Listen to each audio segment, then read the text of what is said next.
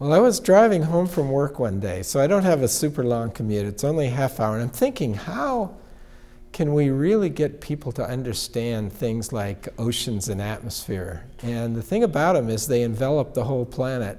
So I said, why can't we display things on a sphere? So I got home, and my family, uh, I think they're skeptical because I get these crazy ideas. And I set up, I uh, went and bought a beach ball, and I painted it white and I set it up in my garage. I remember I had video projectors on ladders and stuff, and I was playing with it.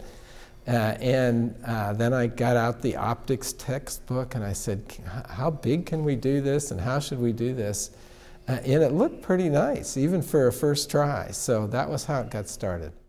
This uh, aquarium, which is, uh, I think, uh, beautiful in its location and beautiful uh, in its name, the Aquarium of the Pacific, uh, is uh, our first aquarium, and I think it's uh, uh, one that uh, will allow us to look especially at what's happening to our oceans. we basically developed the technology, and, and what we said was that uh, the museums would uh, raise the money to, uh, to buy the displays, and we would supply our software. So uh, we're not really charging the taxpayers money for this. Uh, we did have uh, a number of competitions where we uh, uh, gave grants for some of the some of the uh, spheres, but basically it's the museums who really want and believe in this technology. Being part of National Oceanic and Atmospheric Administration, we show the weather, and the weather is endlessly fascinating. These big storms moving across the planet, and the ocean. The ocean is mysterious. It's there, it's blue, it's deep.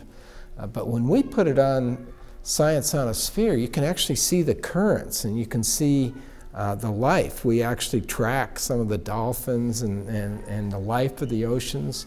Uh, we show the change of life through the seasons. The ocean really actually has quite a cycle, which you can see uh, thanks to the uh, MODIS satellite. So everything uh, that uh, is on spheres, nature loves spheres, the sun, the moon, and especially our planet are great for science on a sphere. The scientific evidence is actually overwhelming. It's unequivocal. And uh, when we look at sea level rise, for example, it's now been rising for 100 years. And you can see uh, with these careful measurements that it's accelerating. If we look at the Arctic Ocean, uh, it's losing uh, its summer ice very rapidly. So the science is uncompromising. Uh, scientists always uh, like different opinions and like to uh, argue about it, but there's no question about climate change. You know, as a scientist, I love aquariums and I love museums because I think that people kind of get science, you know, with the sugar. They, they're, they're getting the real story, uh, but they're getting it in an enjoyable way.